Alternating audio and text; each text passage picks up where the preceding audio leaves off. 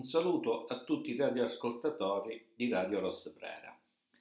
Con l'intervento di oggi vorrei parlare degli impatti dell'agricoltura e della zootecnia sull'ambiente, concentrandomi principalmente sull'azione che queste attività esercitano sulla salute del nostro pianeta. Abbiamo già detto negli incontri precedenti che il cambiamento climatico consiste principalmente in un innalzamento delle temperature medie del nostro pianeta rispetto anche al 1880, con record di incrementi tutti concentrati a partire dal 1998 e con il 2020 che ha raggiunto il primato diventando l'anno più caldo di sempre insieme al 2016, raggiungendo temperature di circa 1,25 gradi centigradi al di sopra di quelle del periodo preindustriale 1850-1900.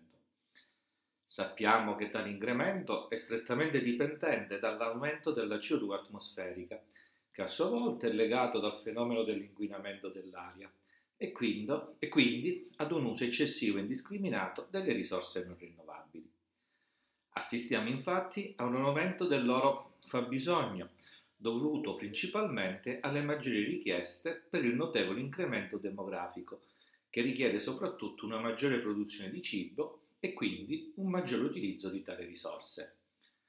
Proprio per questo motivo l'epoca in cui viviamo viene definita antropocene. Il termine è stato coniato nel 2000 dallo scienziato Paul Crutzen, premio Nobel per la chimica, per definire l'attuale era geologica, era in cui l'uomo e le sue attività sono i principali eh, fautori delle modifiche non solo climatiche, a livello mondiale. Le attività dell'uomo che provocano l'emissione di gas negativi, quindi gas cosiddetto effetto serra, si possono raggruppare in quelle che determinano la generazione di energia e processi industriali, nei trasporti e nell'agricoltura e deforestazione. In particolare a livello mondiale L'attività agricola è responsabile della produzione di gas serra per una quota pari al 33% del totale. E in particolare in Italia l'agricoltura è responsabile delle emissioni di CO2 per una percentuale intorno al 7,1%. Un recente studio dell'Università della Tuscia di Viterbo ha evidenziato che stiamo producendo troppo e così facendo prosciughiamo le risorse naturali per le generazioni future. Allevamenti intensivi e agricoltura intensiva, non sostenibile, stanno consumando una volta e mezza le risorse naturali dei terreni agricoli italiani. Secondo questi studi in Italia, il sistema agricolo e quello zootecnico sono quindi insostenibili e creano un deficit fra domanda e offerte di risorse naturali. Infatti, come dicevamo, l'impatto ambientale dei due settori è pari a una volta e mezza le risorse naturali messe a disposizione dai terreni agricoli italiani. Maglia nera è da attribuire alla Lombardia, dove la zootecnia sta divorando il 140% della biocapacità agricola della regione, che dovrebbe avere una superficie agricola di quasi una volta e mezzo rispetto a quella attuale, per assorbire le solo emissioni degli animali allevate nel suo territorio. Tale impatto, si precisa, risulta essere oltre un quarto di quello nazionale e contribuisce per oltre il 10% nel determinare l'insostenibilità complessiva dell'agricoltura italiana. Sempre secondo questo studio, oltre al caso limite della Lombardia, spiccano altre regioni quali il Veneto, il Piemonte e l'Emilia-Romagna, Qui le cifre sono, sembrano più contenute, ma in realtà l'impatto risulta essere inferiore solo perché la superficie agricola è molto estesa.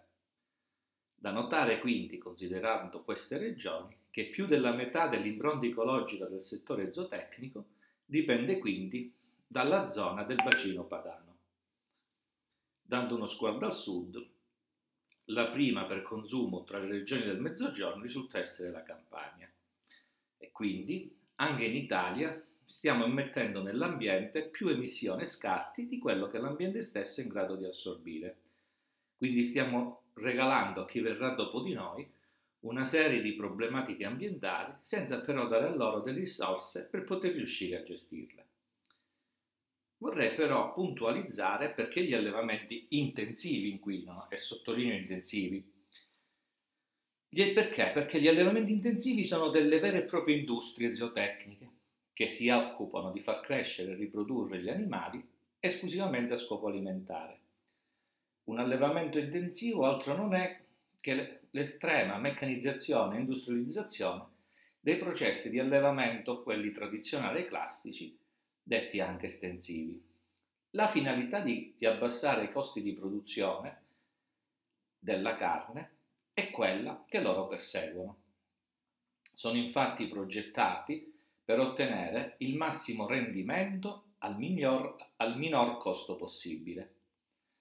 Abbattere i costi di produzione e gestione, tuttavia, determina delle drammatiche conseguenze e precisamente il confinamento degli animali in spazi ristretti e insufficienti alle necessità dei singoli capi, l'utilizzare luce artificiale o addirittura l'assenza di illuminazione, l'utilizzo di gabbia, la possibilità minima se non inesistente di movimento degli stessi animali e l'abuso di medicinali e antibiotici per contrastare l'insorgenza delle continue patologie sia essi polli, maiali, mucche o oche, tutti questi animali producono deiezioni, che in gergo vengono chiamati liquami.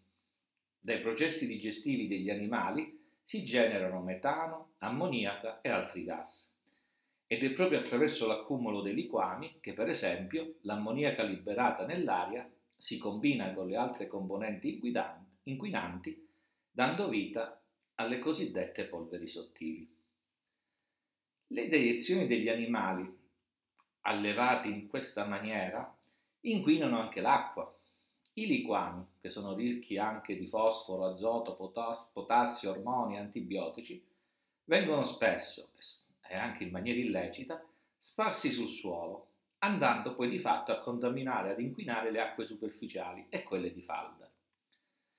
L'inquinamento idrico inoltre contribuisce in modo considerevole al fenomeno dell'eutrofizzazione, cioè una crescita anomala di organismi vegetali nelle acque per l'elevata presenza appunto di queste sostanze nutritive, azoto, fosforo e zolfo, consumando ossigeno e generando, generando di contro l'aumento della morte di molte specie animali di acqua dolce. Al problema della contaminazione dell'acqua poi si aggiunge anche quello dell'impronta idrica, di, cioè che sarebbe la quantità di acqua utilizzata in un qualsiasi processo di produzione. L'allevamento di bestiame ha un'impronta idrica particolarmente elevata perché necessita di enormi quantità di acqua.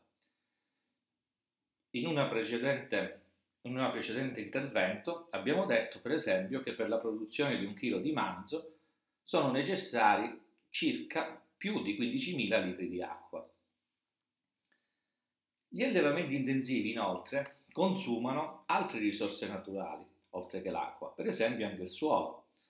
La FAO afferma infatti che il settore dell'allevamento rappresenta a livello mondiale il maggior fattore d'uso antropico delle terre. La terra infatti è necessaria e fondamentale per coltivare il mangime destinato a sfamare tutti gli animali da macello, tanto che studi recenti fanno emergere come l'industria zootecnica occupa, direttamente o indirettamente, il 30% delle terre non ricoperte da ghiacciai. La sempre maggior richiesta di carne, di carne nell'ultimo decennio ha inoltre aumentato il fenomeno detto della deforestazione. Sempre secondo delle ricerche svolte dalla FAO, solo in, Amazio, in Amazzonia il 70% dei territori deforestati è stato trasformato in pascoli bovini mentre il restante 30% è occupato da terre coltivate per produrre il mangime destinato agli animali stesso. È chiaro che è necessario intervenire e tra le soluzioni per limitare i danni di questo settore che letteralmente, ed è proprio il caso di dirlo, si sta mangiando tutte le risorse del territorio, risulta essere necessario un cambio del nostro stile di vita, una maggiore attenzione a salute e alimentazione può comportare un vero e proprio cambiamento di sistema che porti a produrre, sì, ma anche a consumare meno. L'obiettivo fondamentale è quello di raggiungere un'economia che rispetti le capacità rigenerative ed assimilative dei sistemi naturali, che ci consentono di vivere e che sia basata su un principio di equità sociale. Si deve quindi mettere in discussione, secondo me, il criterio di crescita economico fondato solo sull'aumento del reddito e della produttività, quindi un concetto fondato solo sulla quantità, per assumere e perseguire quel tipo di sviluppo collegato anche alla qualità della vita e ad altri indicatori quali l'equità e la giustizia fra le diverse generazioni, nonché nuovi stili di vita. Quindi è necessario perseguire un'agricoltura e un ambiente sostenibile, principi che sono attualmente gli obiettivi fondamentali della politica agricola comune, la cosiddetta PAC. Attraverso l'agricoltura sostenibile possiamo avere una migliore opportunità di crescita. Agricoltura sostenibile che consiste nell'integrazione di sistemi di produzione tipici dell'agricoltura biologica o anche dell'agricoltura integrata, comunque di un'agricoltura sostenibile. In questa maniera riusciremo ad ottenere non solo benefici per l'ambiente, ma anche vantaggi in termini economici e di coesione sociale delle zone rurali, dando ad esse una maggiore vitalità. Quindi, oggi per produrre deve significare impiegare meno suolo, meno presidi chimici, minore emissioni di CO2 nell'aria, ottenere alimenti salubri ricercati da un consumatore attento. Tali esigenze si declinano con lo sviluppo di piante resistenti agli stress ambientali, ad esempio, o con tecniche di coltivazione di precisione. Utilizzando la biodiversità genetica e delle tecnologie evolute di miglioramento genetico, sarà necessario selezionare e produrre nuove cultivar che siano efficienti nell'assorbimento e nell'uso dell'acqua o delle sostanze nutritive capaci di difendersi dagli attacchi dei parassiti e di possedere resilienza ai diversi cambiamenti climatici. È la cosiddetta smart agricoltura, un'agricoltura quindi che prevede l'utilizzo di droni, robot, trattori autonomi, sensori, in un mondo appunto sempre più digitale, quindi anche con l'agricoltura di precisione ci si potrebbe adattare meglio e potrebbero essere tutte metodologie e tecniche facilmente utilizzabili dai tecnici e dagli agricoltori. Sono già entrati in scena, già vengono utilizzati dei sensori a terra oppure montate sulle macchine agricole, sensori su droni o su satelliti, reti wireless, i cui dati sono ottenibili a basso costo o addirittura gratis. I dati forniti permettono di conoscere tempo reale, in tempo reale il, cli, il microclima, le caratteristiche del suolo, l'accrescimento delle, della coltura e le, sue, le loro esigenze. Oltre alle macchine che lavorano in campo con guida satellitare GPS, che sono già operative, già le abbiamo, ben presto in un futuro non molto lontano vedremo campi agricoli sorvolati da decine di droni, dei veri e propri sciami, supervisionati a distanza dall'uomo, ma in grado di pilotarsi in autonomia e di comunicare fra loro per coordinare le operazioni da compiere.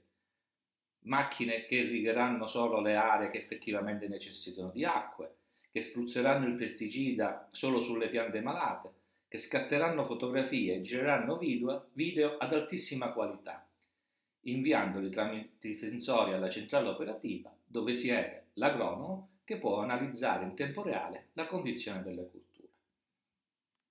Agricoltura di precisione, questa che abbiamo appena descritto, l'agroforestazione, ma anche l'agroecologia e il benessere animale, sono le principali pratiche che la Commissione europea è impegnata a far passare per la riforma della PAC e per questo motivo, PAC che è ancora in discussione, ha inserito nella lista delle attività finanziabili attraverso gli, eco, gli ecoschemi.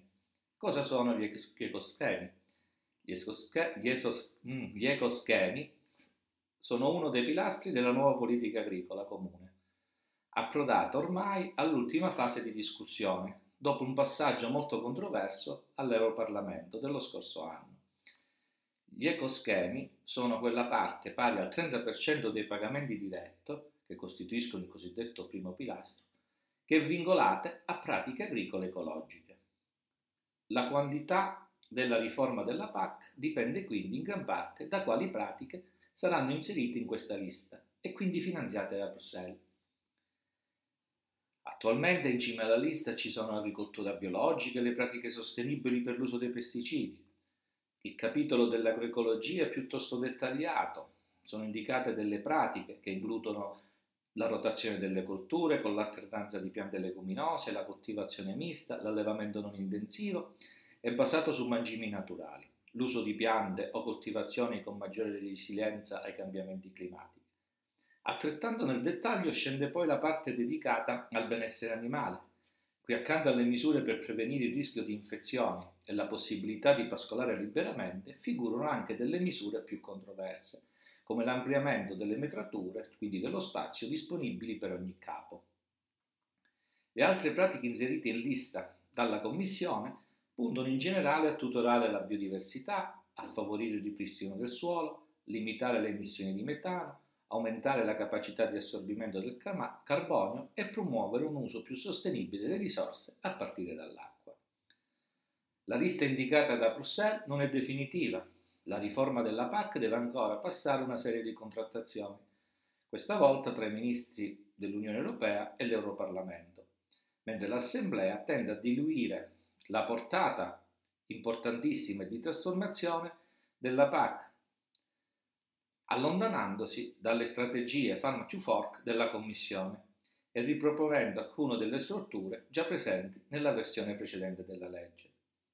Però l'esecutivo della UE è deciso a far sì che un capitolo così importante del budget europeo, si tenga presente che la PAC pesa per l'un terzo dei 400 miliardi di euro a disposizione delle nazioni, siano in linea con le ambizioni del Green Deal e con gli obiettivi climatici al 2030 e al 2050. Ma di questo ne parleremo nei prossimi interventi.